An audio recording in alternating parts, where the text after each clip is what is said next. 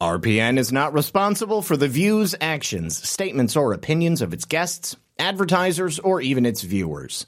The information contained in this program is not to be confused with medical or legal advice. An appearance on this platform advertisers or even its viewers. an endorsement. The but information always, contained in this program is to do your own research. Enjoy the show.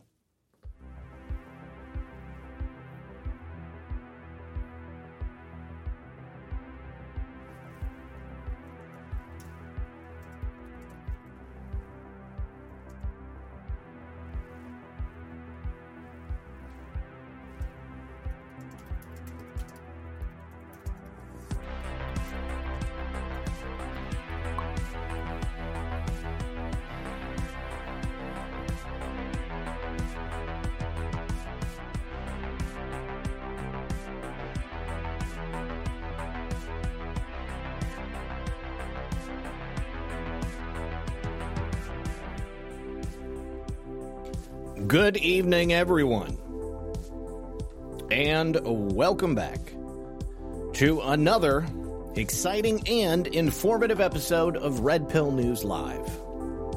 As always, I'm your host, Zak Paine, the corruption detector. and yes, we had a little bit of bleed through. This is what happens when you are your own producer. It's difficult to keep everything straight, but regardless, here we go. Well, it looks like Jim Jordan may have the speaker race locked up. Or does he? Hmm, we'll talk about that. Also, President Trump received some disturbing news today from Obama appointed activist judge Tanya Chutkan. She slapped him with a gag order at the behest of special counsel Jack Smith. Uh, there was also an update on the case that Aileen Cannon is overseeing down in Florida. Her reaction to Jack Smith was a bit more based. Regardless, I wouldn't uh, hate you if you hit the like button or the red pill. Sit back, relax, and grab your popcorn because we will be right back after this. So recently, I've told you guys about a breakthrough new anti-aging remedy that I've been using that keeps me energized all day long.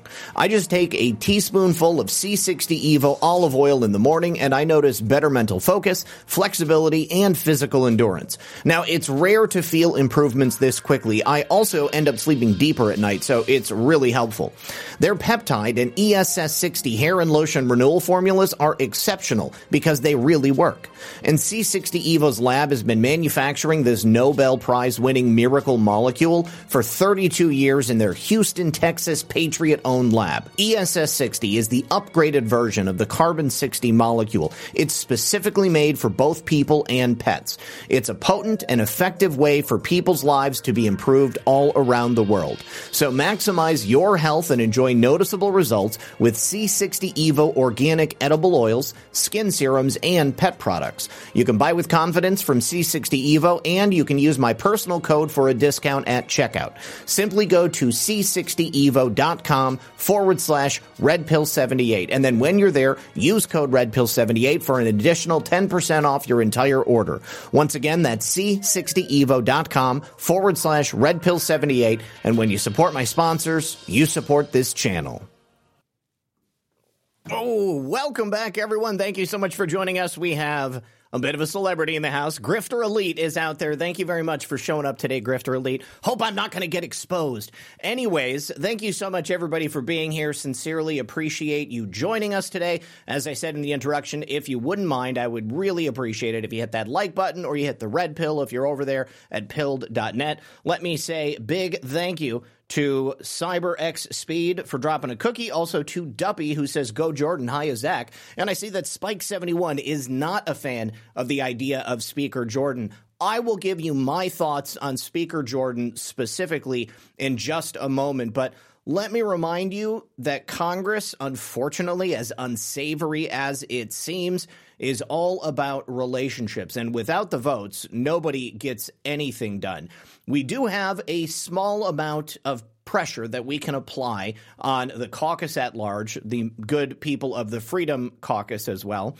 Uh, they're the ones who are truly going to be making the decision as to who ends up being Speaker of the House. As we saw with Kevin McCarthy, it was uh, over a dozen votes. I want to say it was like 15 at the end of the day. And uh, the holdouts were all from the Freedom Caucus.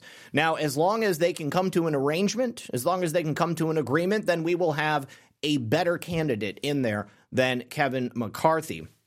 I also want to remind you, before we get into that discussion as well, that uh, there's a lot of smoke and mirrors, not only in Washington, D.C. at large, but more specifically within the halls of Congress. Again, it's all about relationships. Keep that in mind as we move into that subject matter. But today I would like to begin with our discussion about the good Judge Aileen Cannon. Aileen Cannon, of course, is the judge overseeing the case against President Trump down in Florida. Uh, and there has been no shortage of smackbacks that she's given to special counsel Jack Smith. And this hearing just uh, earlier today uh, was no different. So Jack Smith had showed up because he was looking to attempt to keep President Trump's attorneys off of one or more aspects of this case. And Judge Aileen Cannon really did not take kindly to it. I apologize. This, is, this was on Thursday. This wasn't uh, earlier today. Uh, but, anyways, uh, the hearing was called because the prosecutor arguing in the case, Harbach, uh, was hoping to keep the attorneys Stanley Woodward and John Irving from being able to represent President Trump's co defendants, Walt Nauta and Carlos Oliveira. Obviously, the government is hoping that they're going to be able to flip either one or both of those gentlemen against President Trump. When the same lawyer is representing all three of them, that makes it just a little bit more difficult because when defendants are able to keep a united front, especially in light of the very, very thin mountain of evidence uh, that they'd like for you to believe they have against President Trump, uh, then uh, I think they're going to have a, a much better chance of beating all charges.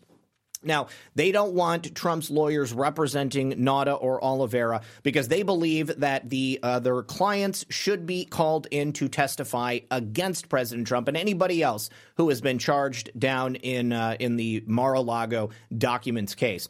So, the last minute, the prosecutor brought this up, uh, and he said that there would be a conflict of interest. Now, the reason Cannon was not happy about this uh, is because uh, this is quite literally uh, in the eleventh hour. They should have addressed this in any number of the many court filings that they had brought before the court up to and including before this hearing. So, the Palm Beach Post is reporting that a routine hearing in this classified documents case against President Trump ended abruptly after a clipped exchange between the judge and the federal prosecutor working for Jack Smith. So, Aileen Cannon admonished the Justice Department's David Harbach for wasting the court's time with this last minute legal argument. Of course, he had suggested that Stanley Woodward and John Irving should be precluded, not allowed, from participating fully in the defense of Trump's co defendants, Nauta and Oliveira, because a number of the lawyers' current and former clients may be called in to testify them. So it's not even at the end of the day that they were arguing about Nauta and Oliveira testifying against Trump. It's that anyone they represent may also be called in to testify. Of course, Nauta and Oliveira, uh, I'm sure, are on their short list. Uh, but it's a ridiculous assertion because attorneys represent a whole host of clients at any given time. And sometimes uh, people that are in uh, various stages of prosecution. Either they are prosecuting somebody in civil court, perhaps they are representing a somebody in a high profile case, maybe they are representing a lower level uh, person who, who's been accused of something just, you know, totally benign as President Trump has. But in this hearing, uh, Aileen Cannon basically said that uh, there is no basis for this argument. And this is, of course, building upon the bad blood that Jack Smith and his team have already built with Aileen Cannon. Uh, if you remember, there was a secret grand jury that was called down here in Florida. That's how we got these charges because Jack Smith had originally been doing the investigation in Washington, D.C. So at the last minute, secretly, he called this grand jury down in Florida. He got charges against President Trump. Uh, and uh, Aileen Cannon said, well, you know, you're using a uh, uh, an out of district grand jury to investigate this case that you've already got going in D.C. Uh, so, as a result of that, uh, despite the fact that 37 in criminal indictments had already been filed, uh, we had Jack Smith apologize basically for the legal impropriety of using an out of district grand jury. Uh, and uh, as a result, he went ahead and shut it down. Uh, so, this is good, I believe, for President Trump. It shows that Judge Cannon is looking at this with an objective point of view. And perhaps she may even be just a little bit biased against Jack Smith and his team, maybe because she can see the witch hunt that's playing out here. But of course, she has to do this as by the book as she can. And I give her a lot of credit for that. Now, I also saw this pop up over the weekend, and uh, this was uh, a bit of a mystery, something that uh, popped up on January 6th. Uh, and that was widely used by the mainstream media and, of course, the government in their cases against people that participated in the uh, events that took place at the Capitol.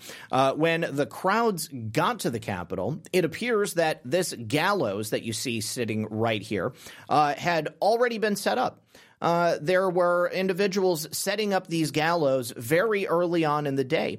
Uh, and of course, Liz Cheney said, well, this is proof that the people attending this rally on January 6th attempted to or were planning to use it to assassinate people like Mike Pence, um, Nancy Pelosi, and others. Uh, President Trump came out on uh, twi- Twitter, or excuse me, rather, Truth Social, and confirmed that, uh, of course, President Trump had never said anything like what Liz Cheney characterized him to say. Specifically, she claimed that uh, he had directed the people in Washington, D.C. that day to hang Mike Pence. Nobody ever said anything about hanging Mike Pence. I never actually saw these gallows, uh, but what's really interesting about it is that apparently the individuals who set this up were there so early in the morning and that they likely were actually um, employees of the federal government. Perhaps they were uh, FBI agents. Uh, so this is coming out of Open.Inc. Uh, and it, since it was set up so early in the morning, it, it, it, begs the question, you know, if the people coming for President Trump's rally were not arriving until much, much later, uh, then how can we say that it was President Trump's individuals or President Trump's supporters? And if it was, then we certainly would have had some video of that. I think that the January 6th Commission or somebody else would have actually uh, been ready to release it at a moment's notice. Uh, so uh, this actually is uh, a, a, fairly long video that you guys can go ahead and check out. I'm going to go ahead and drop it into the chat. We're not going to do the whole thing here today, but uh, I just thought that it was pretty funny to see the FBI getting caught in yet another lie uh, directed at the defamement of President Trump and the people who support him. Now, speaking about people who hate Donald Trump and want to defame him, and judges who are not completely impartial. Uh, judge Tanya Chutkan, who is the judge in Washington, D.C., an Obama appointee, uh, she has openly shown disdain for President Trump, not only in this case before her regarding President Trump, but also in cases for other January 6 defendants uh, who have come before her in the past. Uh, she is arguing that President Trump should be gagged and silenced uh, because he used the word thug, and she claims that that intimates or implies some level of violence. Now, of course, the motion to gag President Trump came out of special counsel Jack Smith and his team. Uh, and I think the the overlying excuse would be that they don't want him uh, meddling in this case in some way. They don't want him poisoning the minds of the jury. But let's be really honest as we know, there are only so many people in Washington, D.C., and 99% of them already don't like President Trump, uh, identify as Democrats. And probably 90% of them have already been seated or questioned uh, to be impaneled on one of these January 6th grand juries because we're talking about hundreds and hundreds and hundreds of them. And I think that this was the plan uh, of the deep state all along. They wanted to ensure that President Trump would be silenced at a certain point. Obviously, his supporters, us, and, and the people who are actually paying attention to what the government is doing to him, uh, they understand that being able to speak out against charges that have been levied against you uh, that are wholly fabricated and are completely baseless uh, is a, an important aspect of the right to free speech here in America. Uh, but Jack Smith says that. Uh, this is uh, going to illegitimize the process. This is going to uh, essentially poison the minds of anybody listening to President Trump. Perhaps they will hear President Trump talking about the fact that he's innocent, and then, of course, they might go in there and actually decide that he's innocent. Uh, and, and, that would have nothing to do with the evidence presented against him, of course. Uh, that's me being facetious. It would have everything to do again to to do with that. So Judge Chutkan uh, attacked President Trump and his team uh, for calling out Jack Smith and also his wife's far left politics. Uh, she says this is not acceptable. She said just because this defendant happens to be running a political campaign doesn't give him the right to use any language he wants. Tell me how the term thug is justified here. It raises a real possibility of violence. Defense refers to oppression and tyranny. Uh, certainly, Jack Smith and the deep state swamp rats in Washington, D.C., they're the ones acting as thugs. And yes, perhaps thug does imply some sort of violence, but it's violence that's being committed against the person who would be the victim here. And the victim in this situation would be none other than President Trump. It doesn't mean that President Trump or anybody hearing that term wants to commit some action of violence against Jack Smith or his wife. Uh, also, the defense says that it's fair for Mr. Trump to say the prosecutor is deranged and insane. That's an opinion. That would fall under free speech. President Trump should have every right in the world to characterize anyone else in this world based upon his personal feelings about them. If he believes, as an opinion that Jack Smith is deranged and insane. He has every right to say that. Most importantly, even a criminal defendant has a First Amendment right to criticize the prosecutor bringing the case.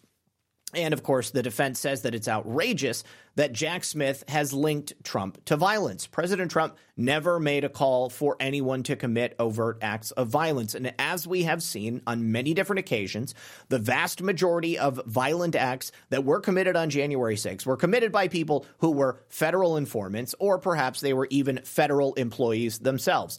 Andre 2121 says the only way the deep state wins is if they get President Trump off the ballot. Uh, I, I would argue that even if they get President Trump off the ballot, uh, that that doesn't necessarily mean that they're going to win, uh, because either it causes mass, wide scale demonstrations of a scary type, or the entire country writes in President Trump on their ballot, and as a result, he gets the most votes out of any candidate, regardless of whether they're on the ballot or not.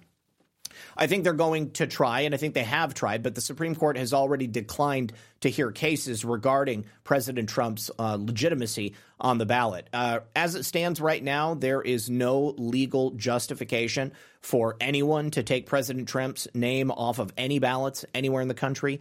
Uh, so I think that's uh, less likely to happen.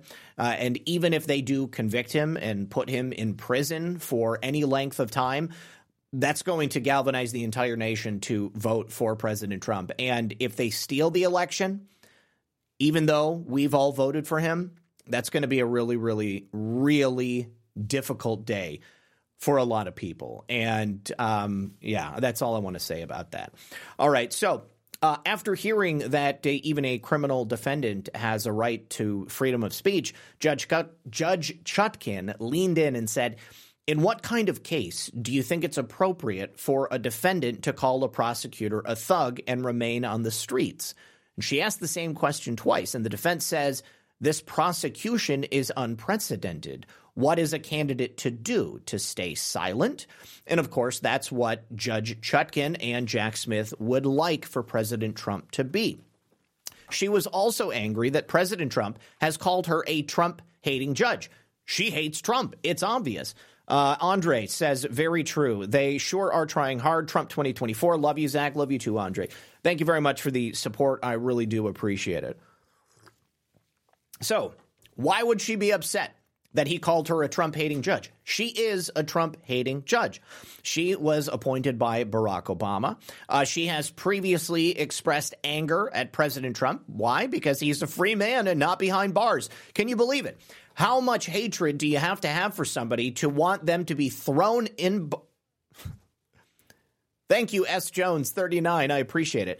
How much hate do you have to have for someone to want them thrown in prison before they've even been judged in a court of law? That right there, my friends, is the very definition of tyranny. This would be akin to an uh, authoritarian uh, judiciary impaneled by a dictator meting out justice at the whim of their feelings for the day. She had this to say when discussing the fact that Trump says she's a Trump hater. Today, Judge Chutkan warned Trump's lawyers that politics had no place in her courtroom or in this case. The only problem is that she was berating a January 6ther who she was overseeing his case uh, at a sentencing back in October. And this is where she said that she was angry that President Trump was still free and not behind bars. She said it's a blind loyalty to one person who, by the way, remains free to this day. That certainly seems like she is just like dripping with derision. Uh, and she also said that January 6 protesters tried to violently overthrow the government. She must have been watching Nancy Pelosi's daughter's brand new documentary. Uh, I actually just, I haven't watched it yet, but I saw it pop up to be watched the other day. I think I'm going to sit through it or maybe we'll have a viewing party here. I don't know if that's something anybody would be interested in, but it might be fun to make fun of and kind of debunk all of the various narratives that she has uh, on display. Here's the thing Judge Chutkan has basically thrown the book at anybody that was in D.C. on January 6th. She's gone above and beyond whatever the prosecutors have asked for.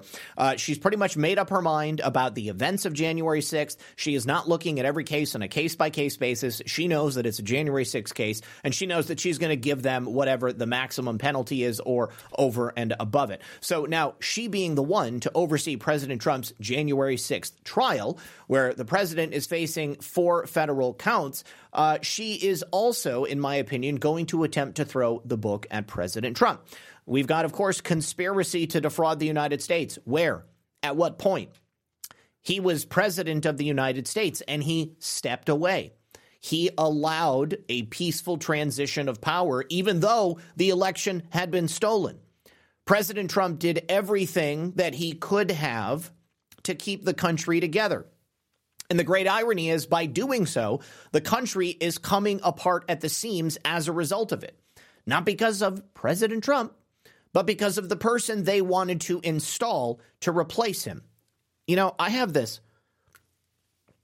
I have this tweet here that I really wanted to play for you guys. It's a, it's a couple of billionaires in um, San Francisco having a conversation about uh, the state of the world right now. Let, let me pull this up and we'll before we continue with this article because I, I, I made a, a, comment about this on my show with Brad last week and shared a, a, little snippet of it on Telegram and maybe I put it on Twitter or Truth Social. I, I don't remember. Um, but this really goes to show you how far we've come as a nation, how far we've fallen as a nation as well.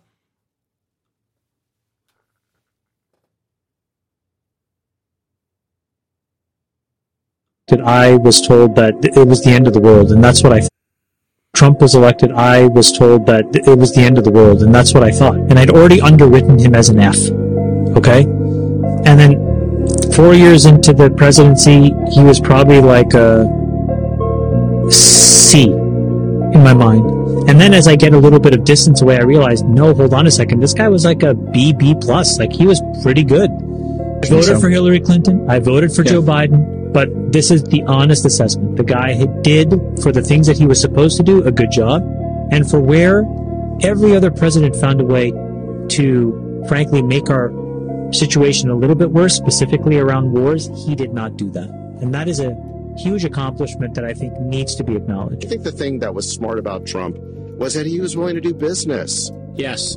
He Absolutely. was willing to negotiate, and he didn't feel the need to make these moral condemnations all the time. He was willing to meet with Kim Jong Un. He was willing to meet with Putin and and Xi Jinping, and he avoided uh, criticizing them personally. He didn't call them dictators. He talked about how smart they are. Yeah, it's the art of the deal, right? I mean, at the end of the day, he's looking to do business. One's Trump derangement syndrome causing more damage than anything that Trump could have actually done. And I think the answer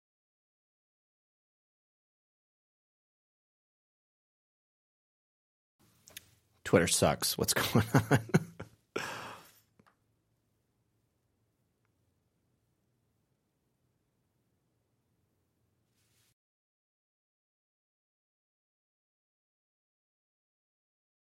because like it's now causing us to not see that good work and then embrace and extend it.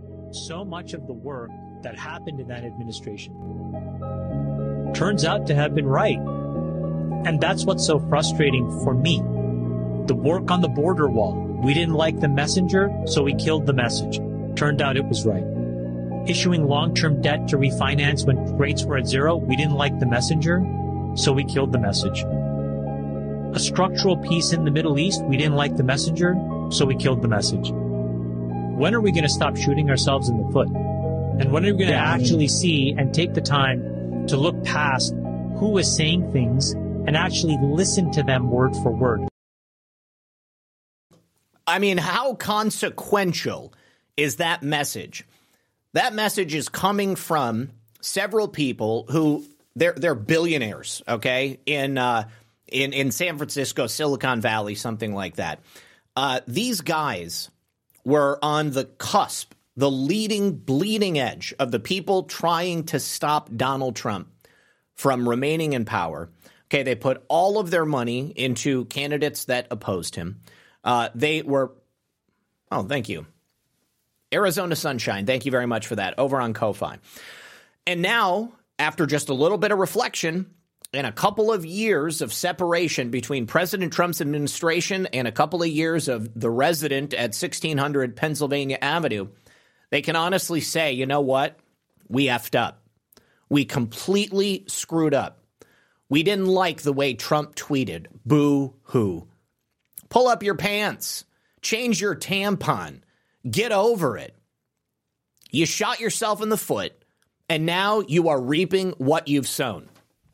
So, getting back to the uh, uh, the situation with Judge Chutkan, um, the legal team for President Trump, of course, believes and has argued that there was no such thing as an attempt to overthrow the government. President Trump was the president.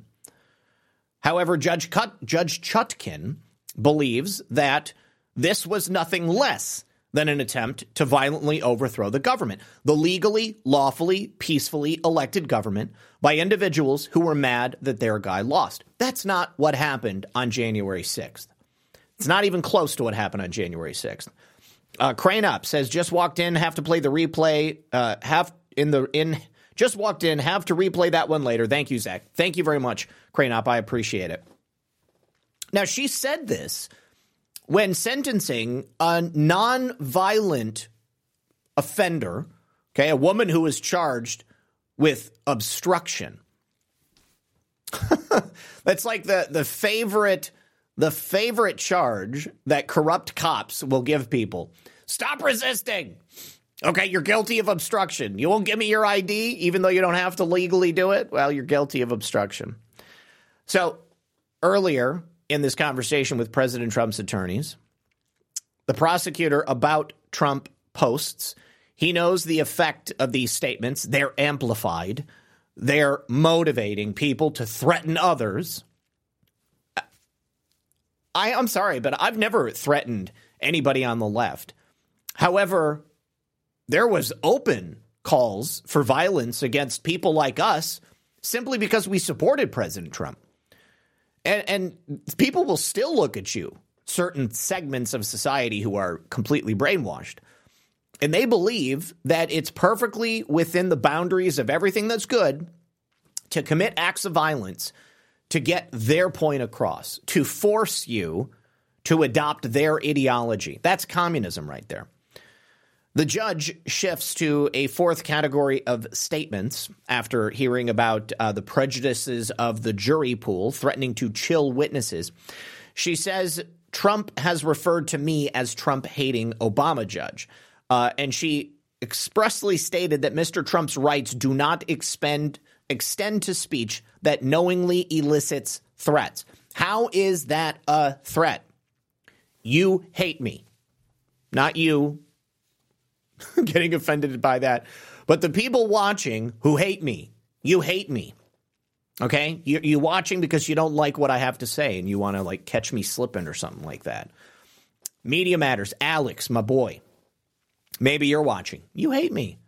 Okay? You don't like what I say. But it's not a threat to me.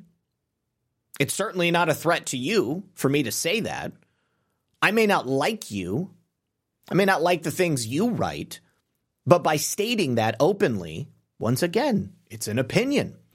It is within my First Amendment rights to express that. Judge Chutkan believes that President Trump doesn't have unfettered First Amendment rights. So, in other words, there are limits that should be placed on your freedom of speech, which in effect neutralizes the First Amendment. It neutralizes freedom of speech. You do not have freedom of speech. And that's been shown quite a, quite a, quite a few times over the last several years. So President Trump was hit with this gag order. Uh, Jack Smith and his team said the need for the proposed order is further evidenced by a review of the defendant's prejudicial statements in the weeks since the government initially filed its motion on September 15th, and that Trump has waged a sustained campaign of prejudicial public statements regarding witnesses, the court, the district, and the prosecutors. They're all corrupt. It doesn't matter. If President Trump can't say it, guys, we will be able to say it. We'll continue to tell Judge Chutkan, we know you hate President Trump. We know Jack Smith just wants to handicap him and stop him from being able to be president again. We know that the D.C. swamp is working overtime to ensure that President Trump never sets foot back in that city, that district, unless he's actually going to court. So now President Trump is officially barred from speaking out against special counsel Jack Smith, the court, any witnesses, all of it. And Trump's lawyer, John Lauro, rightfully argued that this gag order would stop Trump from campaigning and speaking on important issues, which it will. Again, that's the point. This is when Judge, Judge Chutkan laughed at the lawyers and said President Trump does not have unfettered First Amendment rights. Uh, and she says that the current conditions are working, saying she, well, I'm sorry, the lawyers say the current conditions are working just fine. She disagreed and she went through President Trump's statements. Uh, and she said there's no question that the court is entitled to draw restrictions to ensure the fair administration of justice. There is no such thing as the fair administration of justice in the United States of America as it sits today. The Department of Justice is made up of a two tiered system one set of rules for them, one set of rules for us. And if the Department of Justice wants to spend all of the money that they have, that they take from your pockets, to destroy your heroes, to destroy you, to destroy the people you love, to destroy the people willing to do the good, hard work to save America, well, then you just have to eat that big bowl of dog excrement. S18 says, Thank you for your daily news. Always waiting for 4 p.m. You're the number one go to. Thank you so much, buddy. I appreciate it. All right, so we are moving headlong into the trial, which begins March 4th of next year. Judge Chutkan says that it's not about censorship. We're talking about restrictions to ensure there is a fair administration of justice in this case. Uh, they always piss on your head and tell you that it's raining. Well, I don't I don't buy it. And I know you don't buy it. And I know President Trump doesn't buy it.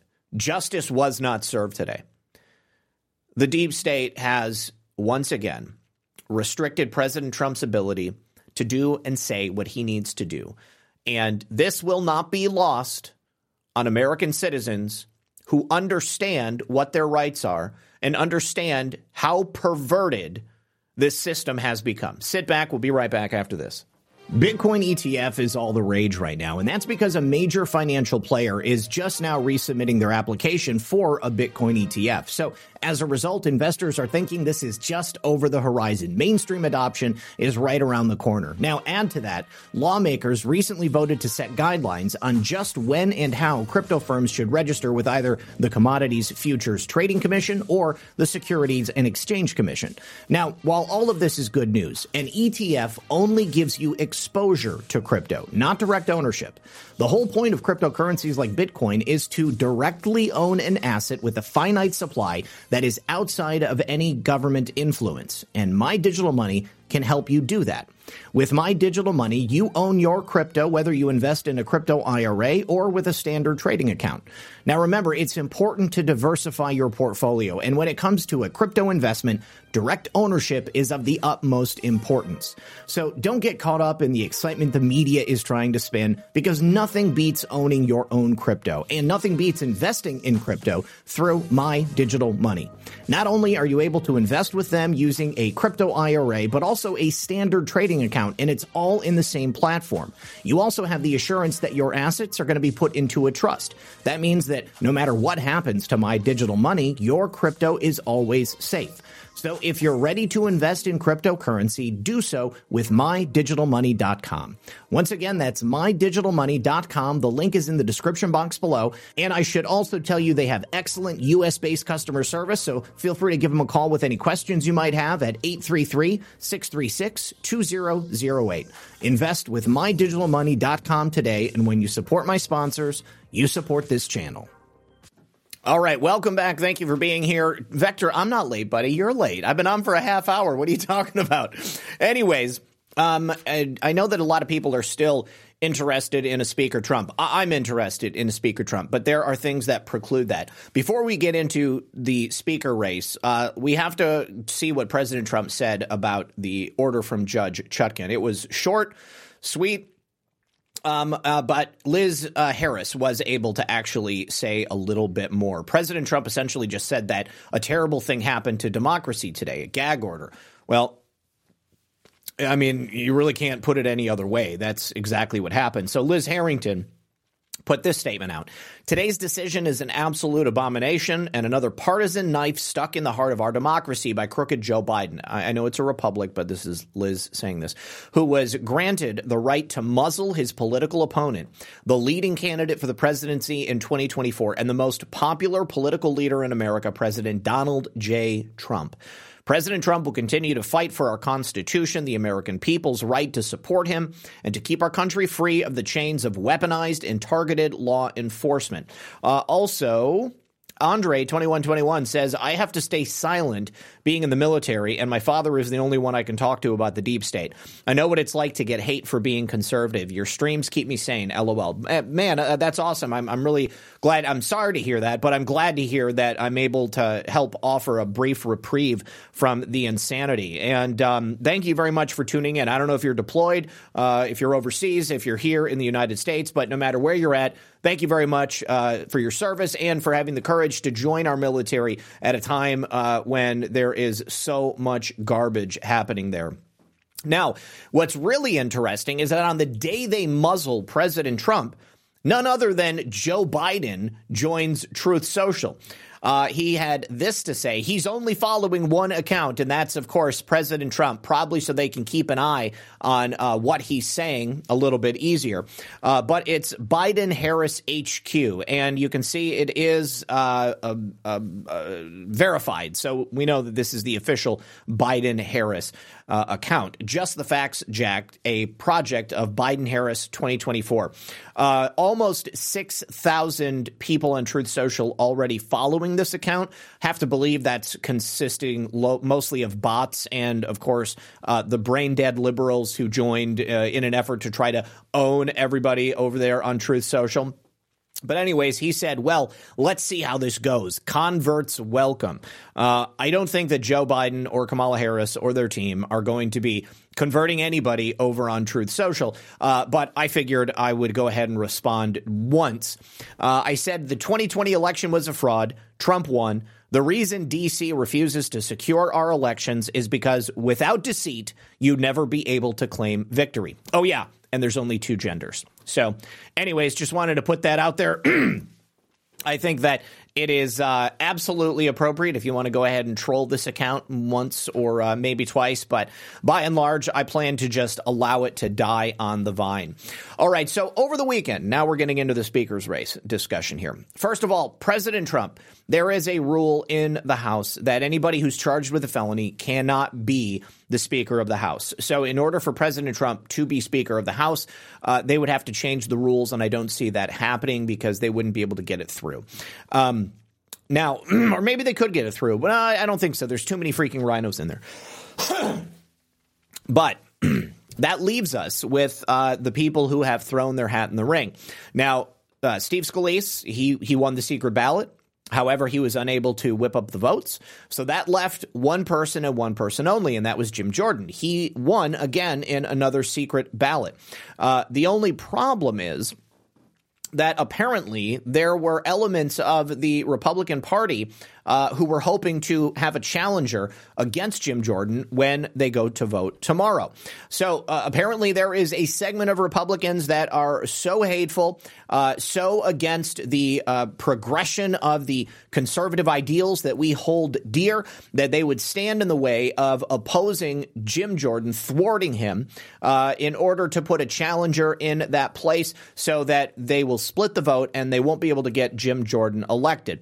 Uh, there were two House Republicans who made a statement to Politico. Those people, I'm hoping, will be primaried. Uh, this was political suicide as far as I'm concerned. Now, uh, at the time of this article being written yesterday, they had nobody. All they knew was that they wanted to block Jim Jordan from becoming Speaker of the House. And they say in this article it's because he's too right wing. He is too conservative. This is the far right flank of the Republican caucus. So uh, they say there will be an alternative for the rational part of the Republican Congress. Uh, and of course, this would throw a monkey wrench in Jim Jordan's attempt to become Speaker of the House. It goes to show you that if they're working that diligently to ensure that Jordan will not become Speaker of the House, I think that shows us that Jim Jordan is the only and the best candidate at this time. Uh, now, uh, there was no additional information coming out about this, only that uh, Hakeem Jeffries was out speaking about it yesterday. And that's where it gets really interesting because not only was Hakeem Jeffries and the Democratic caucus apparently part of this plan to throw up a challenger to Jim Jeffries, uh, he claimed that the rhinos in the GOP caucus were planning to work with the Democrats not only to stop Jim Jordan, but also to concede power back to the Democrats. The Republican rhinos that were apparently planning to do this, these people were definitely on the cusp of committing political suicide. Can you imagine? The entirety of America right now knows that Democrat leadership is ineffectual, that Joe Biden is an illegitimate president, that all of the problems we see in front of us right now are due to one thing and one thing only, and that is the DC swamp. This, my friends, is the greatest example of that DC swamp in action. So apparently, they have this plan to not only block Jim Jordan, but to enter into some sort of power sharing agreement with the Democrats simply because they could not handle the idea of Jim Jordan being Speaker of the House. Apparently, even though Jim Jordan is wildly popular with grassroots conservatives and many conservative groups all over the country, uh, there were sp- supporters of Kevin McCarthy who were so outraged that we would want to get rid of Kevin McCarthy that we would call for the challenging of that entrenched Republican establishment and getting Kevin McCarthy kicked out of that seat. He did absolutely nothing that he said he would do. He worked with the Democrats and Joe Biden to ensure that funding for Ukraine would continue on. He was an absolute failure.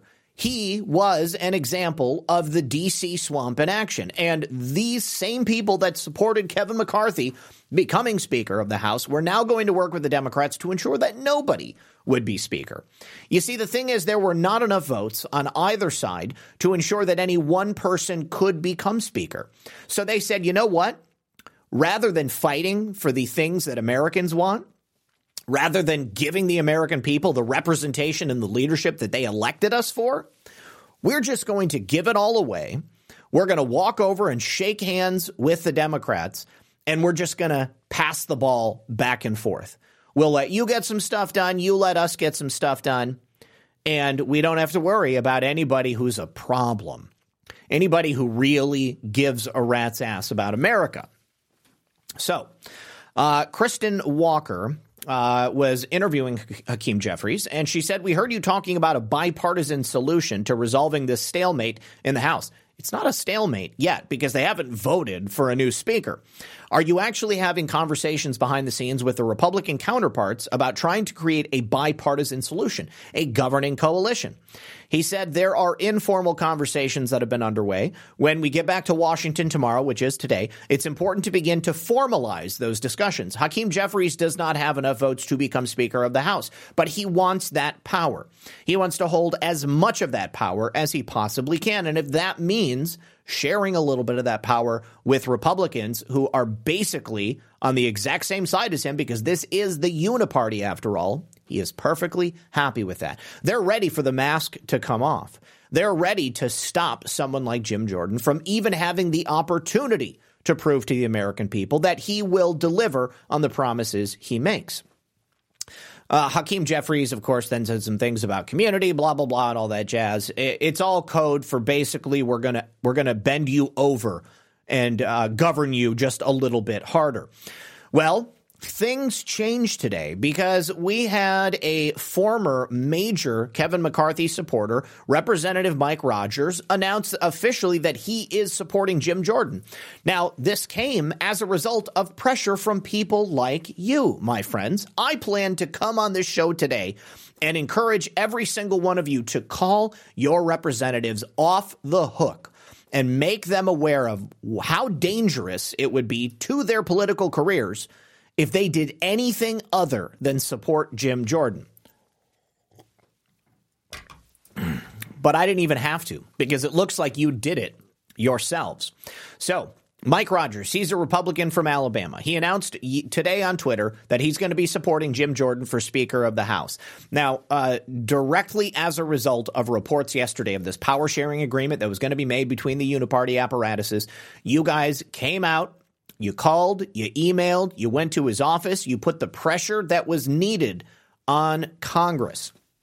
And this should go to show you that when we make up our minds, when we are unified on a certain subject, such as effective leadership in Congress, you know, we are sick of the ineffectual uniparty. We are sick of the lack of progress on real substantive issues that are affecting the American people.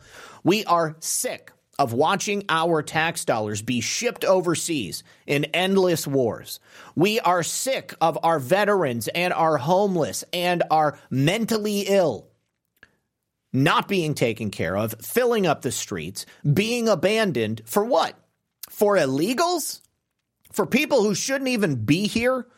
For scofflaws? For people who are going to rob, rape, pillage, organized theft, organized rape, human trafficking, child trafficking? No. I'm sick of it. I'm sick of voting for somebody just because they have an R next to their name, hoping that they're going to do the right thing. It's time for you to realize that you have to do the right thing because you have pushed the American people too far. You've shown us exactly who you are. And now that we know, we're not going to let it go. So Jim Jordan responded by thanking Mike Rogers. He said, Thank you, Chairman Rogers. Your leadership is just what our conference needs right now. We all must be coming together to get the work done. On top of that, Kevin McCarthy has also now endorsed Jim Jordan for Speaker of the House. So that means that all of those people from the Rhino Uniparty Conference that were going to stand in the way of Jim Jordan from becoming Speaker are now going to be voting for him. This is a major, major development.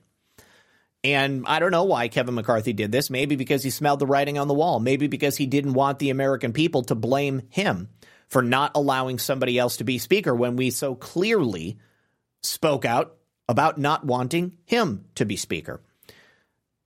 Kevin McCarthy announced that he will be endorsing House Judiciary Chairman Jim Jordan to become the next Speaker. He said it's one thing to get elected, it's another thing to govern. It's time to get the House out of this tailspin, come together, and get America back on the right track. Jim Jordan can do it. He said it this morning on Fox and Friends. Uh, and he has continued to bring support over to Jim Jordan's side as a result of this. I applaud Kevin McCarthy for doing this. Now, this is where the rubber meets the road. Either Jim Jordan becomes Speaker of the House and things change, or Jim Jordan becomes Speaker of the House and he does the exact same thing that we've seen before. And I'm telling you, anyone, anyone in Congress who continues to play ball in the same usual manner does not deserve our support, does not deserve our patronage. As far as I'm concerned, at that point, they become enemies of this nation. Many of them I already see in that exact same light. But it's time to stop pussyfooting around, guys. This is it. It's do or die. Either they're going to push America over the edge or they're going to help us build this castle back up, however you want to put it. All right. So, well, Patrick, we'll see, won't we? Uh, either he is or he isn't. but as it stands right now, the uh, uh, motion to vacate the chair still stands. So if Jim Jordan's a rug and Matt Gaetz doesn't believe that he's doing exactly what he promised he was going to do, then we can vacate the chair yet again. I don't care. We've got to deal with what we've got in place right now. We've got to play within the confines of this game as it's defined. So either Jim Jordan does it or he doesn't. I'm going to prefer to go into this situation and sternly advise that the people who are in Washington, D.C. do what they were elected to do. And if they don't want to do it, then we will continue to vacate the chair. We will continue to go until we get somebody from the Freedom Caucus. Maybe that's the way it's supposed to play out. I don't know. But we're going to have to see.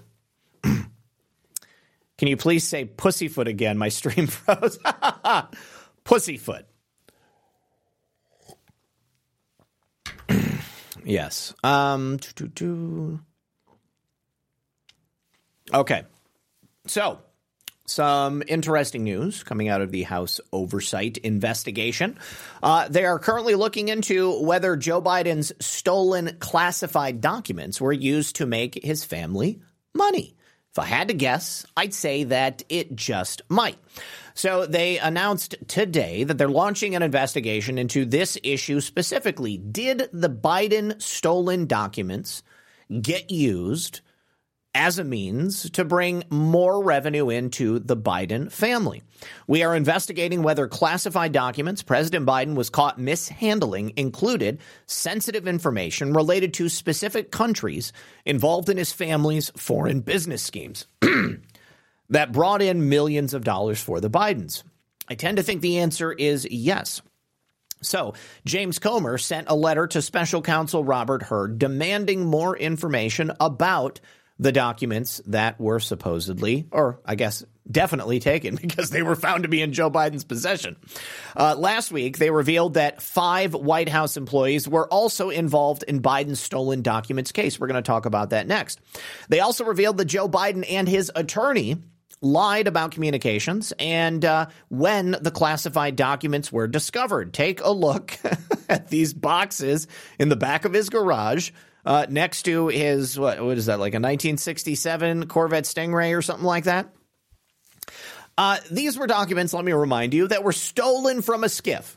This is uh, special compartmentalized information that are, is only allowed to be viewed, like listened to or watched within the confines of this this black box. Okay, you're not supposed to take them out. Hillary Clinton did the same thing. Okay. She had specially compartmentalized information that she took out of these special rooms where you're not supposed to be able to view them. And they were improperly stored, not only in his garage, but also at the Penn Biden Center, which was, if I'm not mistaken, paid for by the Chinese. Uh, he also stored classified documents in his home, in his personal library.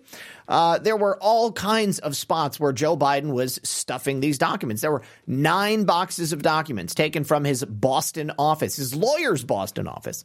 And we have no idea what's in those boxes because the National Archives will not allow us the opportunity to look. Unlike President Trump, they splashed it all over the internet. They took a glamour shot, arranging a whole bunch of classified folders on the floor. Boom. That's a that's a, a great picture for somebody's Facebook background. And of course, it was initially reported that Joe Biden's attorney was the one who first discovered Obama Biden administration documents in a locked closet while they were packing files as they prepared to close down Biden's office in the Penn Biden Center in November of 2022. And then Biden and his team claimed that they immediately contacted the National Archives upon discovering these documents that same month. They immediately called the archives, immediately called the archives, turned them over to the archives. And I was briefed about this discovery, Biden said. But that, of course, is a lie. Anytime Joe Biden's mouth is opening, you can bet a lie is going to be coming out of it. And according to new information that's been released from the House Oversight Committee, Annie Tomasini, who is the assistant to the president and senior advisor to the president and director of Oval Office operations, went to the Penn Biden Center to take inventory of President Biden's documents and materials on March 18th of 2021, shortly after he moved into 1600 Pennsylvania Avenue. So that means the classified documents were discovered nearly two years before Joe Biden's lawyer said he found them. Is there any wonder that the FBI and the DOJ were so anxious to get into Mar-a-Lago so that they could pin a classified documents case on President Trump. They knew from the get go, from the basically the moment Joe Biden set, set foot back in Washington, D.C., that they had a big problem. And Chairman Comer, in his letter, cited Robert Hur's interview with President Biden. I would love to see that interview. Recent reports indicate you recently interviewed President Biden and other individuals involving this matter, and the committee now seeks information from your office to further our investigation. Uh, as detailed in the Oversight Committee's bank memoranda and impeachment inquiry memorandum, evidence suggests Biden may have used certain members of his family, particularly his son, Hunter Biden, to accumulate millions of dollars from foreign individuals and entities for the benefit of his family and himself. And indeed, the Biden family received millions of dollars from foreign sources while Joe Biden served in public office and afterwards. If any of those classified documents were mishandled by President Biden in an effort to involve countries or individuals that had financial dealings with the Biden and the Biden family members or their related companies, the committee needs access to that information to evaluate whether our national security has been compromised. I believe it has. So, uh, who are those five individuals uh, that were involved in the uh, cover up of Joe Biden's classified documents? Well, we have one name. But here's the thing Jonathan Turley, he is, of course, a very accomplished constitutional lawyer.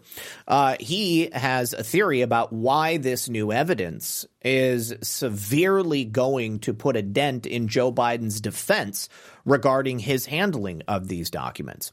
Uh, so, with the revelation of these five White House employees that were involved in covering up the classified documents case, uh, it really calls into question exactly what happened and exactly what was known when.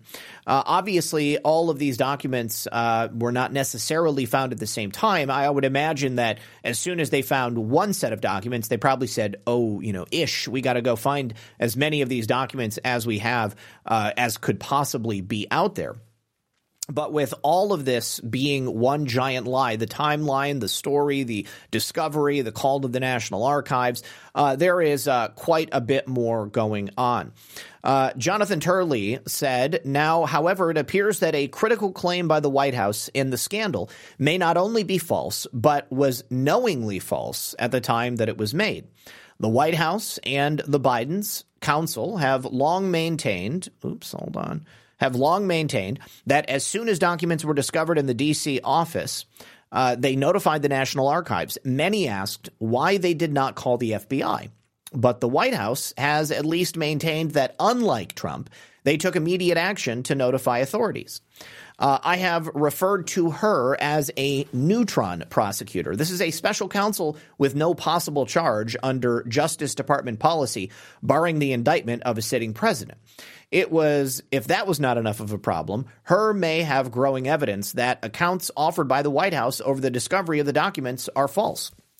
Now, I know that it's impossible for a sitting president to be indicted, but now that we know there were at least five other people involved in the cover up of this debacle, uh, it begs the question will Robert Hur indict them?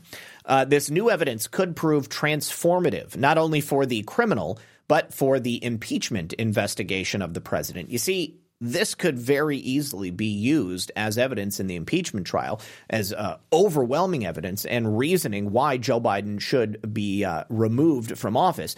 At which point, since he's no longer sitting, he could actually be charged under criminal law. If this new timeline is accurate, the question is whether Biden knew that the account being put forward by his staff and counsel was false. It also raises the question of whether the president seemingly possessed classified documents and lied about their removal, use, and discovery. Finally, if Biden repeated his public denials to her, there could be added allegations of false statements to federal investigators, another commonly charged federal crime. Uh, there is enough time in the remainder of Biden's term in office, if he was to fully serve it, uh, to charge him and still be within the statute of limitations once he leaves office. However, if he's forced out before then, well, of course, uh, we could go ahead and take care of it at that time. However, the removal of Joe Biden from office, although it presents us with the possibility of federal indictment, it does put us into a bit of a pickle because, of course, Kamala Harris is uh, as dumb as, if not dumber, than Joe Biden. But we will have to see if Robert Hur does anything at all. We'll have to see how it plays out with the impeachment inquiry and, of course, the inquiry into Joe Biden's family. I want to remind you that there's nothing saying that Joe Biden's family can't be indicted for any number of various things. Uh, okay, so uh, let me say, what am I sure about that, Zak? Sure about what? Sure about what? What aspect of it? Yeah, I'm really making an effort to pay attention to Zak and not get distracted by the chat, but like Malcolm McLaren said on Buffalo Gals, all this scratching is making me itch. Um, am I sure about that? Biden is pretty dumb. Oh, uh, yes, uh, Biden is pretty dumb. Uh, here's the thing. I, I think that Kamala Harris may be uh, the intellectual inferior to Joe Biden when Joe Biden was in his prime. Uh, clearly, Joe Biden is diminished in his capacity as a, uh, uh a dementia patient. Uh, but, you know, here, why don't we do this? You sure about that? I'll play along. You sure about that? You sure about that? Okay, so the observer says, What's the end game here? Nothing will happen to Biden one way or the other. I suppose you can add it to the what if category of things that in the long run just don't matter. Uh, listen, observer, you've been so salty as of late. Uh, from my perspective, and I've made this argument on many different occasions, uh, I believe, as I've said so many times, that the point of this exercise is to wake up the American public the vast majority of America needs to understand, as you do clearly, that this system is rigged, that we are not playing with a fair game, uh, that our government has been weaponized against us, and that our our, pros- our, our politicians are criminals. In order to prove that, we must have investigations. We must have a revelation of that information and we must deliver that information to the American public. I see that as my mandate to get the truth out there and to discuss this with people How uh, useful would it be if I just went on the air every day and said, well, shit, nothing's going to happen? I might as well go to bed. I don't think it would. All right. So, you know, I, I ask, you know, what are what are you doing to try to wake people up?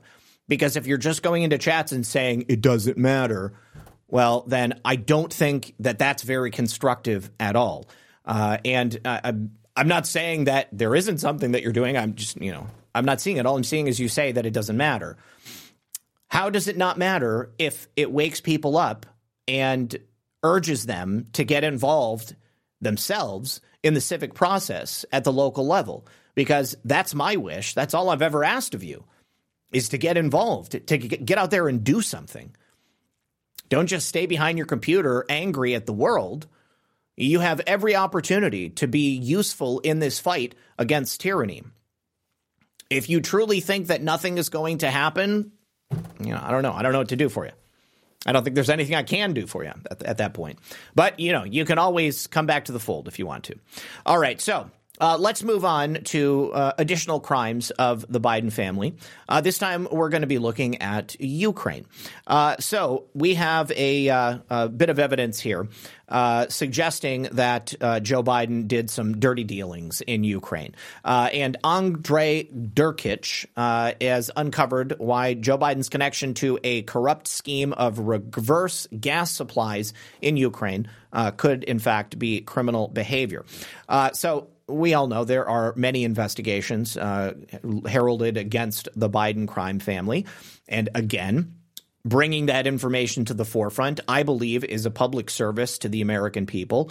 Not everybody is at the same level that many of you are, understanding that this system is corrupt, that Joe Biden's a criminal. Uh, that so many other people in Washington, D.C. are also criminals. Uh, we need to do something about that. We need to educate and inform as many people as possible. We are working in an uphill battle here.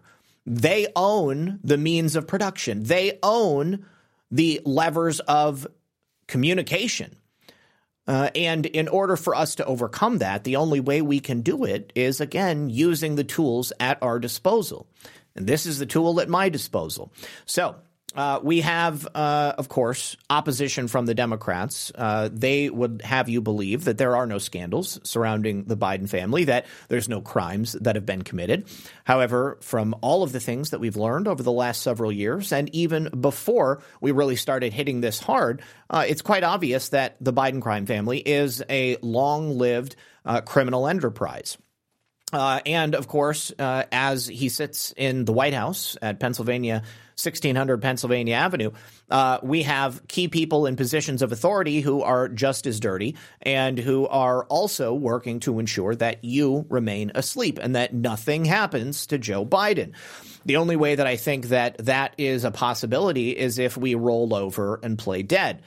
Uh, the FBI, the DOJ, the IRS, uh, all of Biden's diplomatic missions abroad, uh, all seem to have been involved in hiding evidence and hindering and slowing down investigations into Joe Biden. And of course, at the same time, accelerating investigations into President Trump and his family.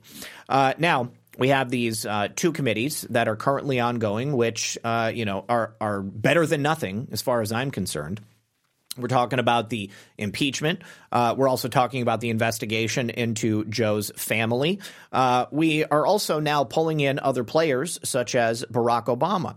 Uh, and of course, people within Joe Biden's inner circle, people that have been surrounding him for a very long time, people like Antony Blinken, uh, people like George Kent, people like Amos Hochstein, uh, and uh, the very many countries that Joe Biden has engaged in business with. Uh, now, it's often been said that many of these scandals are going to lead directly back to Barack Obama. Because although Joe Biden may have traded for American foreign policy, Barack Obama was the president. He was the one who was actually going to be delivering on many of those promises. Uh, is it reasonable to assume that perhaps Barack Obama received some sort of payment as well? In exchange for doing what Joe Biden was uh, hoping he would do to uh, help out his family. Maybe he had gotten payoffs in another way. Uh, but uh, there is uh, a never ending stream of information coming out about the implications uh, surrounding Joe Biden and his relationships in all of these various areas around the world. Andrei Derkach, uh, who was a Ukrainian politician, Uh, had uh, direct involvement in, in introducing the uh, crimes of the Bidens to the world uh, suggesting the shady earnings and the influence peddling that he was involved with with Burisma Holdings, uh, also the plundering of international uh, technical assistance by grant organizations in Ukraine. That was done with the tacit approval of the U.S. Uh, diplomatic mission abroad, also top leaders in the Democrat Party, uh, and of course, they were hoping to install Hillary Clinton back in 2016 to kind of carry on what they had started in the color revolution of 2014. So, getting into a little bit more detail, during the period of complication in relations between Ukraine and the Russian Federation, after the annexation of Crimea and the fighting beginning in 2014 in eastern Ukraine, uh, there were a lot of international organizations that came in and began to set up shop. Also, the United States came in. They determined uh, exactly what people were put in charge. If you remember that uh, phone call with um, uh, Victoria Nuland, I played for you a long time ago. You may have heard it. Maybe you weren't listening at that time. Um, but they also decided who was going to be carving up the Ukrainian energy sector. Of course, part of a uh, independent Ukraine separate from Russia depended largely on their energy independence so that they wouldn't have to depend on Russia as many other nations in Europe uh, have done in recent years. So they had to shut them off from Russia and kind of integrate them into the European energy system. So this transition implied the purchase of energy carriers at European spot prices and regulation within the domestic market in terms of pricing. So these changes led to an increase in gas, electricity, and heating tariffs, tariffs for energy and uh, for industry and households, and that increase in cost has uh, continued to rise since that time. You've got a couple of very important key players in that industry uh, that are still operating there. That is the National Commission for State Regulation. Uh, of energy and public utilities. That was influenced uh, only the uh, the pricing of domestic market tariffs, and then you've got PJV Naftogaz of Ukraine, which is the state monopoly and Ukraine's largest and most profitable energy company, as they were if they were a state monopoly. Um, so the immediate head of PJ Naftogaz is Andrei Kobolev, and uh, they also have the supervisory board of that company, which includes Amos Hochstein, somebody who's very close to Joe Biden. Uh, he had been an advisor to Joe Biden when he was vice president. Uh, Hochstein had held this position up until 2021, and now he is appointed as Joe Biden's White House advisor once again. But Amos Hochstein is called the architect of this corrupt scheme that involved the so called reverse of European gas to Ukraine, uh, and it was to control its implementation by the state appointed supervisory board of Naftogaz uh, of Ukraine. And that allowed for a control of the money going in a number of different directions. And of course, it ended up largely going into pockets of Joe Biden and people surrounding him. And of course, the Biden crime family had a large part to play in the Burisma scandal. Um, but uh, Andrei Derkach was the guy who had that press conference in Kiev. Uh, early on in President Trump's administration, where he exposed a lot of the Biden's involvement and the Biden ancillaries, the people surrounding them, uh, in this uh, scandal to siphon money out of Ukraine and essentially um, force the people of Ukraine to basically pay the cost. Uh, he said that the reverse from Slovakia in 2014 was made by Joe Biden uh, and uh, a number of other changes that were made in the Ukrainian energy sector uh, were also directly at the hands of Joe Biden. Uh, some of those other organizations that I mentioned earlier, Naftogaz uh, of Ukraine, Burisma, USAID uh, grantees. USAID has uh, large ties to the um, Central Intelligence Agency. Uh, and uh, they're hoping to get possible witnesses to Joe Biden's international corruption in Ukraine out of harm's way. There is a distinct possibility that Joe Biden may want to see people fall off a bridge or perhaps uh, die in a sudden and untimely manner. manner. but in the last six months alone, there have been three cases involving key witnesses to Joe Biden's specific corruption schemes uh, that have been closed in Ukraine, and uh, that includes the Burisma case. We have a fourth case involving a man by the name of Andrei Kobolev. He was the head of Naftogaz Ukraine. Uh, he is the executor of Amos Hochstein's billion dollar scheme to reverse that European gas to Ukraine. Uh, and this company is close to being completely dismantled. Uh, we've had Democratic top brass traditionally defend itself against the accusations that have been made by Derkach. Uh, they have been called Russian disinformation and propaganda.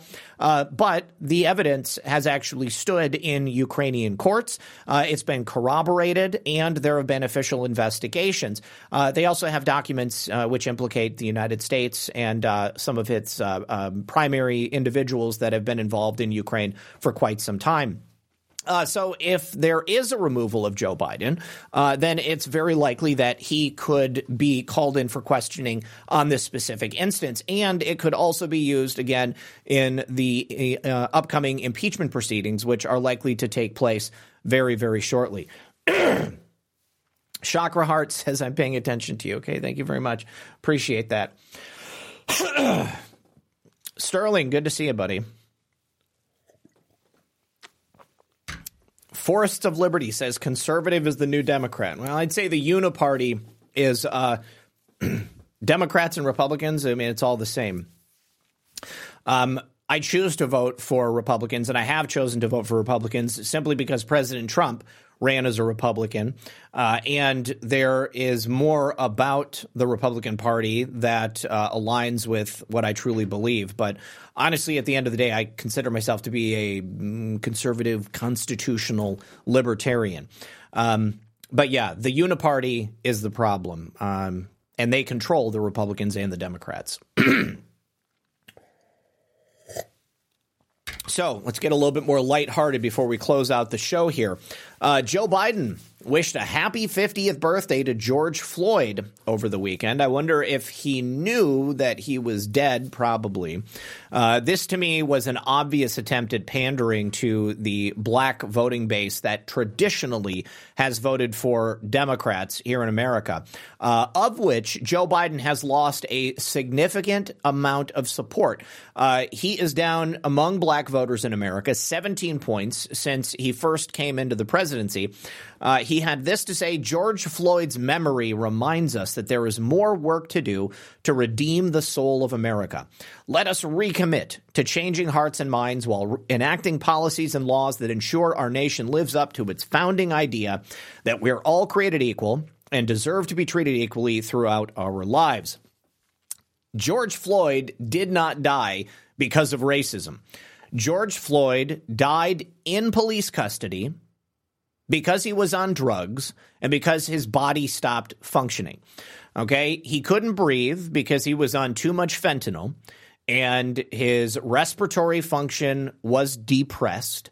Maybe because there was a cop kneeling on him, it aided that fact. But the cop wasn't kneeling on him because he was black. The cop was kneeling on him because he was resisting arrest and because he was acting all kinds of crazy. Because, again, he was on fentanyl laced pills. And George Floyd expired. It was tragic. Too bad. But it had nothing to do with race. I can also prove that his death had nothing to do with race because in all of the court cases where the police were tried for the death of George Floyd, not once, not once did any prosecutor in any of the numerous cases bring up race as a reason for the behavior of the police on that day.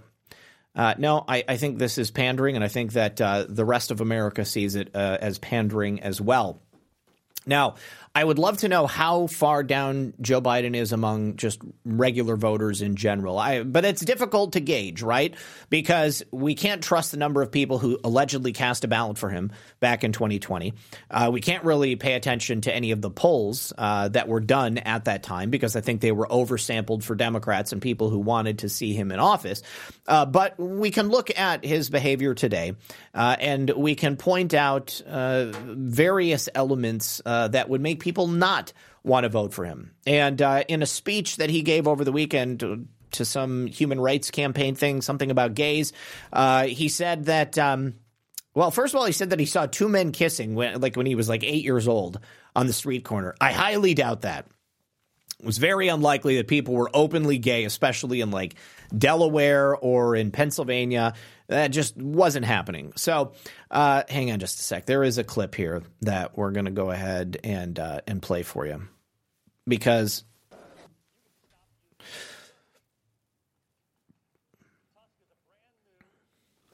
Charlottesville, just a little bit, and it comes roaring out again. Folks, we have to reject hate in every form because history has taught us again and again anti Semitism, Islamophobia, homophobia, transphobia, they're all connected. Hate toward one group left unanswered opens the door for more hate toward more groups more often, readily. But here's what we just showed The antidote to hate is love. The answer to twisted, dehumanizing ideology is solidarity. What? Standing up for everyone in humanity. That's why the laws that actually protect equality matter every single American, no matter who you are, who you love, or where you come from. Unless you're a Trump supporter. Shouldn't be about conservative, liberal, red, or blue. Should be about realizing the promise of the Declaration of Independence. Sounds corny, but a promise rooted in the sacred and the secular that all people are created equal. Endowed by our Creator with certain inalienable rights, among them life, liberty, and the pursuit of happiness. Okay, the and the reason they had him say that is because oh, you know, you know the thing. He couldn't remember it previously. Folks, it may sound corny, but we've never fully lived up to that promise, but we've never walked away from it like many want us to do. And we're not going to walk away from it on my watch, I promise you. And all of you here tonight, and all the advocates and allies across the country, I see the light that's going to triumph over the darkness. I see the hope that's going to conquer fear. I see the love that's going to overcome hate in all its forms. He's just he's so angry. Like every time he's talking, he's he's yelling, he's mumbling, he's garbling. Here's that story about seeing a couple of dudes kissing. I just, I don't believe it. I was raised by a man who was really a decent, honorable man. I remember he was dropping me off. I wanted to be. I wanted to work in the projects as a lifeguard in Eastside Wilmington. And as I got out of the car, two men, they leaned up and one kissed the other, and I'd never seen that before. I just turned and looked at my dad and he said, Joey, it's simple. They love each other. I just don't believe it. Jim Kyle says two faced liar. Yes, he is a two faced liar. Absolutely. Joe Biden, just all he does is lie. That's all he's ever done in his entire career. He's lied and now he's at the end stages of life. You know, Lisa has told me before that people with dementia, they get angry, they scream and yell and they will mumble and say weird things. I mean, I've just I've, I've seen it. I've seen people seen videos of it. And I truly believe that Joe Biden is in the throes of dementia. It's sad more than anything else, but this man is a criminal, uh, allegedly, by my opinion. Uh, and if it wasn't for Dr. Jill, I don't know what he would be doing. He certainly wouldn't be able to find his way. Uh, he wouldn't be able to find his ass from a hole in the ground. all right, all right. We're almost done. We're almost done. But keep your eyes open because uh, Israel has apparently bombed Syria. Uh, there were rockets that were launched out of Syria, and of course, you know th- this is undoubtedly going to draw more players in the region into this conflict. Uh, it's not a good thing. And uh, as long as Joey B is sitting in the White House, uh, we're, we're not going to be any closer to any possible state of peace. And, and Joe doesn't want peace. He said on 60 Minutes last night, We're the United States of America, for God's sake, the most powerful country, the po- most powerful nation in the history of the world. This is in regards to supporting multiple wars. Um, we don't want multiple wars. We can't pay for what we've got already.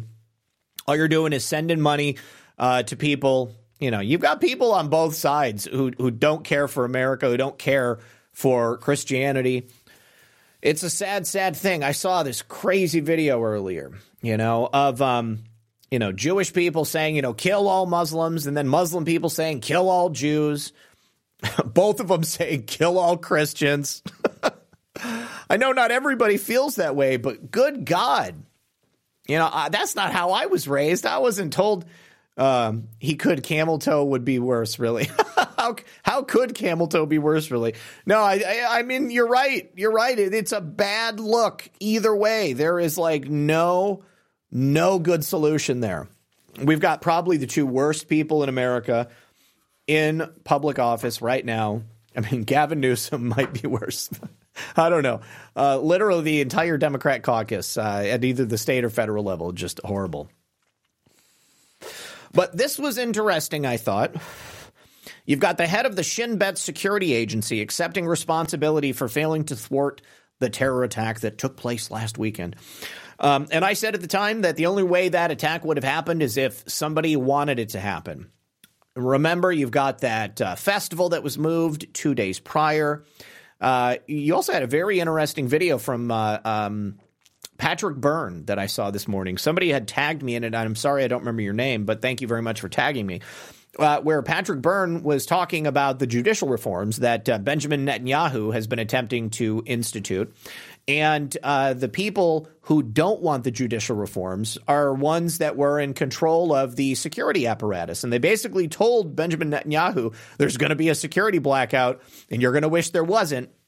And then, wouldn't you know it, we have this attack coming in from uh, the fighters of Hamas. And uh, you got people being murdered. You, have got uh, Palestinian um, civilians getting blown up.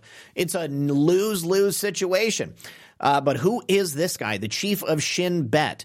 Uh, and I don't know who he is. I've never heard of him before. I don't know anything about Shin Bet. I tend to think that Shin Bet must be like the local security agency. As the one who heads the organization, the responsibility for this is on me. There will be time for investigations. Now we are fighting. Ten members of the Shin Bet agency were killed in last week's surprise Hamas attack, they're saying. Uh, and the agency anticipated a smaller scale attack. So they were expecting something. They just weren't expecting uh, what they actually got.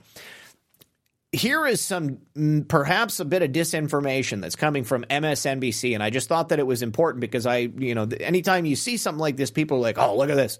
Here's the evidence. Hamas, then we need to kill all Palestinians. Allegedly, inside the pockets of some of these guys, they found some documents which, you know, drew a map basically of exactly what they intended to do. It, the, the, documents allegedly say that they were intentionally targeting elementary schools and a youth center during the attack. Uh, and uh, a dance concert. I don't know if that's the same dance concert that we saw, but obviously they intended to hit that. But uh, these documents apparently said, you know, hey, go into schools, kill children, and then take them hostage. But here's the thing the attack took place on a weekend. There's no school taking place on a weekend. So, and especially with it being the Sabbath, everybody's supposed to stay home, aren't they? You're not even allowed to push a button. So, does that mean that the attack was planned for another day and they moved it up? Mm, I don't know. Uh, none of it makes any sense to me. But uh, this is a fairly clear cut example of just like handing something to somebody on a silver platter. Well, hey, look, what did I tell you? Hamas is evil. They were going to kill kids. Here we go. I mean, Hamas is a terrorist organization. They are evil, but I mean the Palestinian people. Um, I, th- there has to be a differentiation between them. You know, you've got evil people all over the world. You've got evil people doing evil things. It doesn't make all people uh, examples of that evil. So, I don't know. That's really all I got on that one.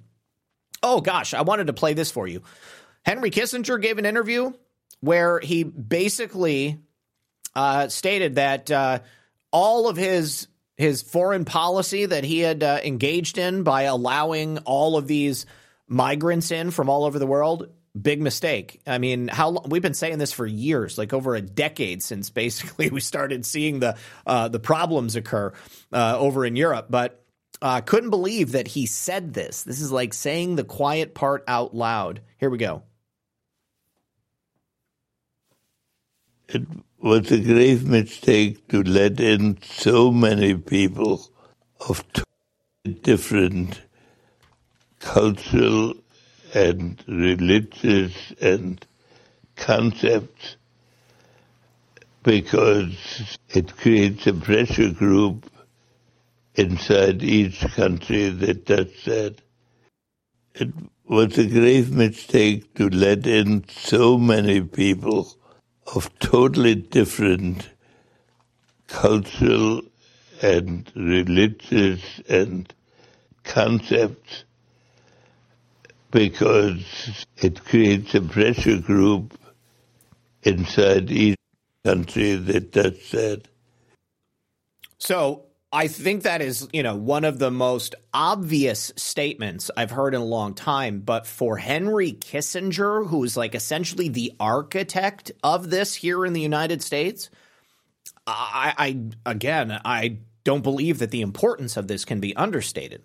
It completely flies in the face of the stated policy of the current United States government and of course the Democrat Party. We've always been told, you know, diversity is our strength you know, by allowing all of these people in, we're going to create this incredible world. All it's done is create a world where terror thrives, where crime is rampant, uh, and now homelessness is out of control. Uh, we've got radical Islamic terrorism in all of these various countries. You took people out of a third world nation, you put them into a first world nation, and uh, you never taught them how to use a toilet. So we're at a very unique stage in this awakening. And uh, for Henry Kissinger to be at death's door and to be admitting, like, I effed up. The United States has essentially been destroyed thanks to the decision to allow in all of these migrants, to force in all of these migrants from all of these various war torn nations across the globe, oftentimes nations that we bombed, that we created the problems for. Well, now here we are. So, the question is, what are we going to do about it?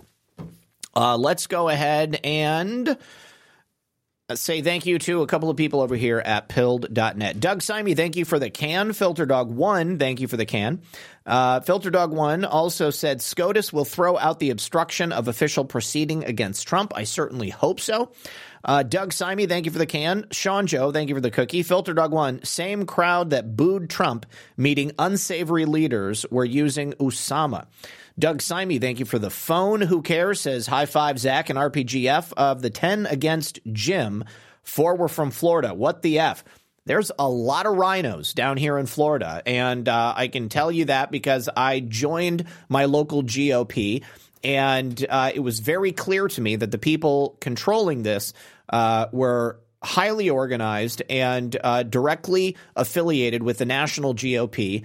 And they had no interest in uh, the Freedom Caucus. They had no interest in the goals of election integrity or any of that stuff. It was very disheartening, but I didn't allow it to make me quit. Uh, thank you to Cherokee who says if Jordan wins Speaker and doesn't bring the Sunshine Protection Act to vote, he is an enemy of the people. What is the Sunshine Protection Act? That sounds familiar. I don't know what it is off the top of my head. Hold on. Sunshine Protection Act. Proposed United States federal law that would make U.S. daylight savings time permanent, meaning the time would no longer change twice per year. I don't. Is that a joke? Is that a joke? I don't mind daylight savings time, so I don't know if that's real or not. Judy the Lady Pug, thank you for the cookie. Uh, Brewbark says, What percentage of population do you think see the corruption? I think that we're like approaching like 70 to 80% now and uh, even more than that to varying degrees. Um, I, I, think we have a large, a large portion of America right now that has woken up in a way that they never had before. And I, I think we're going to see that increase as we move closer to 2024. Uh, Michelle Ann, thank you for the cookie. Glenn Riggleman says, uh, great info. Love your shows. Thank you, brother. Appreciate you. Uh, Sean Joe, thanks for the cookie. Filter Dog One says, oh, you just bought a bronze tier subscription. Thank you very much for becoming a subscriber. Uh, Filter Dog One says, trying to figure out gift sub. I know that they just added it, but I don't know how to do it myself. P Quest, thank you for the cookie. All right. And, um, Yes, Nicoletta Trumpy Bear says 80% and growing. Uh, Forest of Liberty says Zak is definitely one of the world's best journalists. Well, th- thank you so much. I really, really appreciate that. It means a lot to me. Uh, I take this very seriously. I want to bring you guys the best, the highest quality information uh, as quickly as I can. I'm not trying to clickbait you. I'm not trying to get you to uh, just hand me your shekels.